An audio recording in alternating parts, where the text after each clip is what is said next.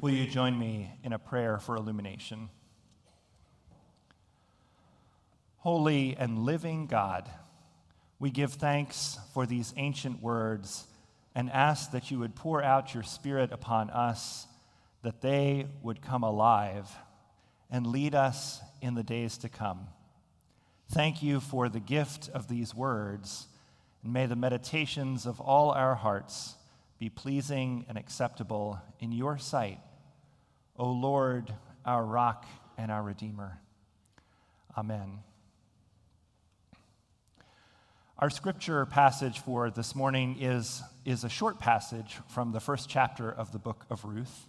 The book of Ruth itself is just four chapters long, and it's an exciting read, a quick read, and I recommend this afternoon find about 10 minutes. You can read through the whole thing. It's a story that's very powerful, and it talks to us about the ways that God brings people into our lives at crucial moments, often the people we least expect. The story begins with Ruth's in laws, the Israelites, Elimelech and Naomi moving from Bethlehem to Moab because of a severe famine in Israel. Now, Moab is an avowed enemy of Israel, and there are even prohibitions in the books of Numbers and Deuteronomy against marrying anyone from Moab. So it's surprising, to say the least, that their sons take Moabite wives, Orpah and our title character, Ruth. Tragically, at the outset of this story, all three of those men die, widowing Naomi and her daughters in law. When Naomi decides to return to her hometown of Bethlehem in Israel, she tells the younger women to stay with their people in Moab and find new husbands. The most sensible course in a society where women were dependent on men for support and to provide for them. She makes a compelling argument, and Orpah goes back to her family, but Ruth makes a different choice. Listen now for what the Spirit is saying to the church. So Naomi said, Look, your sister in law has gone back to her people and her gods. Return after your sister in law. But Ruth said, Do not press me to leave you or turn back from following you. Where you go, I will go. Where you lodge, I will lodge. Your people shall be my people, and your God shall be my God. Where you die, I will die, and there I shall be buried. So help me, God, not even death itself is going to come between us. When Naomi saw that Ruth was determined to go with her, she said no more. This is the word of the Lord. Thanks be to God. Jim loved animals. He'd had cats and dogs as pets, but at this point in his life, what he was really looking forward to, what he was saving up for, was a baby African gray parrot. You see, Amy talked about fish last week, so I have to talk about birds. That type of bird is very expensive and very smart. They can speak and they even develop personalities of their own. They might be one of the only animals that truly understands sarcasm and uses it. Jim also had some mental health issues that he had to deal with. Every once in a while, he would just lose control. He got so angry, he'd punch dents in cars, yell at random people on the street, smash windows, do all kinds of dangerous things. Jim knew he was being destructive, and so he tried to calm himself down when he felt these moods coming on. He'd talk to himself, saying, Let it go, or Calm down, Jim. And sometimes those little talks worked. But one time his mood was so bad that he flew into a rage in public he was arrested and put on probation. He knew that another slip up like that could land him in jail for good. He was getting more and more isolated, getting closer and closer to the end of his rope. Jim had told just about everyone he knew that he was trying to get an African gray parrot. And one day, a friend showed him an ad for one that was being sold at a very low price. Jim quickly discovered why she was so cheap. She was a mess. She'd been pulling out her own feathers, which is something these birds do when they're extremely stressed out. The person who owned her hadn't been taking good care of her. Jim almost decided to leave her there. He was at the end of his rope. Did he really want a bird that was at the end of hers? But as he watched the poor creature, Jim decided he couldn't just leave her there. Her name was Sadie. Jim brought Sadie home, started feeding her regularly, talking to her. And within three days, she started bowing her head to him, which meant that she was starting to warm up to him, and they were bonding. At first, the only thing she would say was, Want a beer? And that might give you a sense of her former living conditions. But soon enough, he, she started learning things from Jim. She would say hello and her name. She could imitate Jim's laugh. She even started saying, Coochie, coochie, coo. And something else interesting happened. Whenever Jim felt one of his moods coming on, he would tell himself, Calm down, Jim. And after a while, Sadie started repeating him Calm down, Jim. Jim soon realized it was actually easier to relax when he had someone else encouraging him to take it easy, or reassuring him that it would be okay, or just saying, I love you. Jim bought Sadie a cage that he could wear like a backpack, and he got a service animal permit for her because she really did help calm him down and keep him from doing the things that were so destructive. One day, Jim felt himself starting to get upset, and before he could say anything, he heard Sadie say, Calm down, Jim. He didn't know how, but this African gray parrot had come to know him so well that she could sense when he was getting upset. An expert on parrot behavior who was interviewed for the podcast where I heard this story said she wasn't surprised by this development. In the wild, the parrots of the flock look out for each other and protect each other from danger. They learned to read each other's signs. The scientists said that Jim and Sadie were in a flock of two, and that Sadie knew she needed to take care of her flockmate just as he had taken care of her. Ruth was Naomi's daughter in law for 10 years, but I don't know if they truly became a family until the tragic deaths of the men they loved. At that time, women were dependent on men to provide for them. So, the best thing for Ruth to do, the most sensible thing, would be to leave Naomi and remarry, which is what her sister in law Orpah chooses to do. But Ruth, who remember is a Moabite, is one of the foreign groups despised by Naomi's people.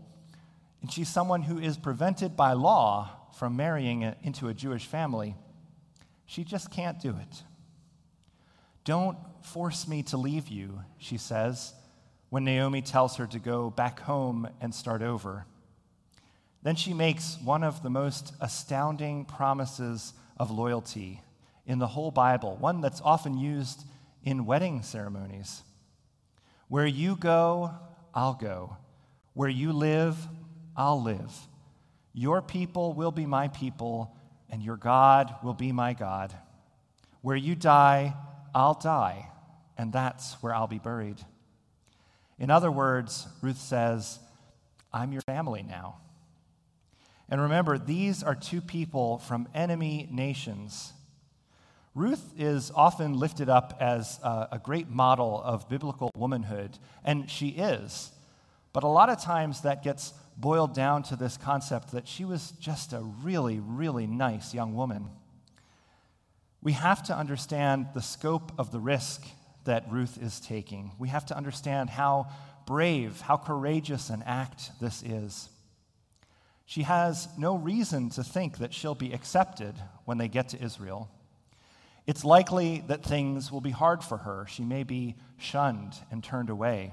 She has no logical reason to go, except that she knows things will be even harder for Naomi, who is older, unable to work.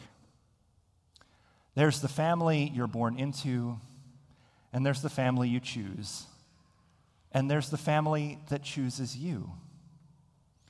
In choosing Naomi to be her family, Ruth shows a quality that has a special name in the Bible. The Hebrew word is chesed, which means loyalty, goodness, taking responsibility, and caring for others. There isn't any one English word that covers all the meanings of chesed, which is one of the essential properties of God. In Psalm 31, the writer prays to God, saying, Let your face shine upon your servant. Save me in your steadfast love, or save me in your chesed. This steadfast love is something that God shows to each and every one of us every day. Because we have received this love from God, we're called to share chesed with everyone we encounter whether they're our biological family members or not, whether they're our enemies or not. Because in the end, we are all part of the human family. We're all part of the family of God. Jesus wants to bring everyone into that family. He called disciples together who were fishermen, religious zealots, accountants, even a doctor. They spent three years eating together, traveling together, witnessing miracles together, and yes, fighting together. If they were a family, they were surely a dysfunctional one. And perhaps they have every reason to be. I get the feeling that left to their own devices, not many of these guys would choose to hang out with each other. Would a pediatrician choose to spend time with a radical revolutionary? Would a fisherman choose to have dinner at a tax collector's house? It doesn't sound likely. And yet, these are the people Jesus chooses to bring together. These are the people he chooses to continue his ministry after his death. These people who fought amongst each other and ultimately deserted him, these are the ones that Jesus chooses to make into a family, into his family. My first job as an ordained pastor was as the chaplain at United Methodist Family Services, an agency in Richmond that works with troubled teens and families in crisis. In my time at UMFS, my definition of the word family underwent radical changes. Andrea grew up with parents who struggled with addiction. When her stepfather died of a drug overdose, she was removed from the home by family services and placed with foster parents who felt that what she really needed was strict discipline. That discipline included withholding food if she didn't do what they wanted and locking her in her room for days at a time. She was in that home for four months and subsequently was placed with three other families over the course of a year and a half. None of them were prepared for the challenge of providing care to a young girl with no experience of a loving family. During this time, Andrea developed an eating disorder as a way to cope with the trauma she had experienced. Now, the foster family she was with at the time, the Joneses, found out about this, and that's what brought her to UMFS. Counselors there had to work carefully and skillfully with Andrea to help break down the emotional barriers she had developed over a lifetime of being let down by the adults in her life. They had to show her that there were people in the world who would provide compassionate, non judgmental care, that rules would be consistent, that she was worthy of love. To her great surprise, the Joneses welcomed her back into their home after her stay at UMFS. And after another few months, Andrea decided that she wanted to be part of their family forever. She wanted to be adopted, and they agreed.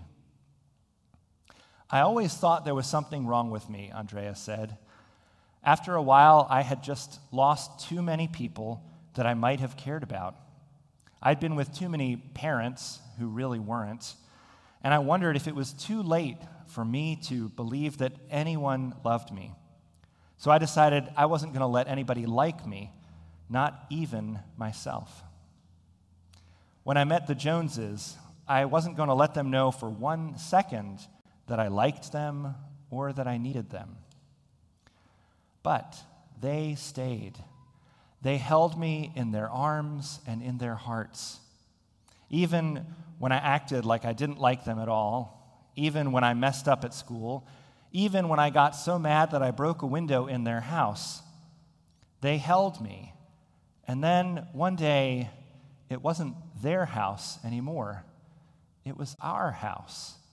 And for the first time in my life, I was home. Andrea didn't expect to end up with the Joneses.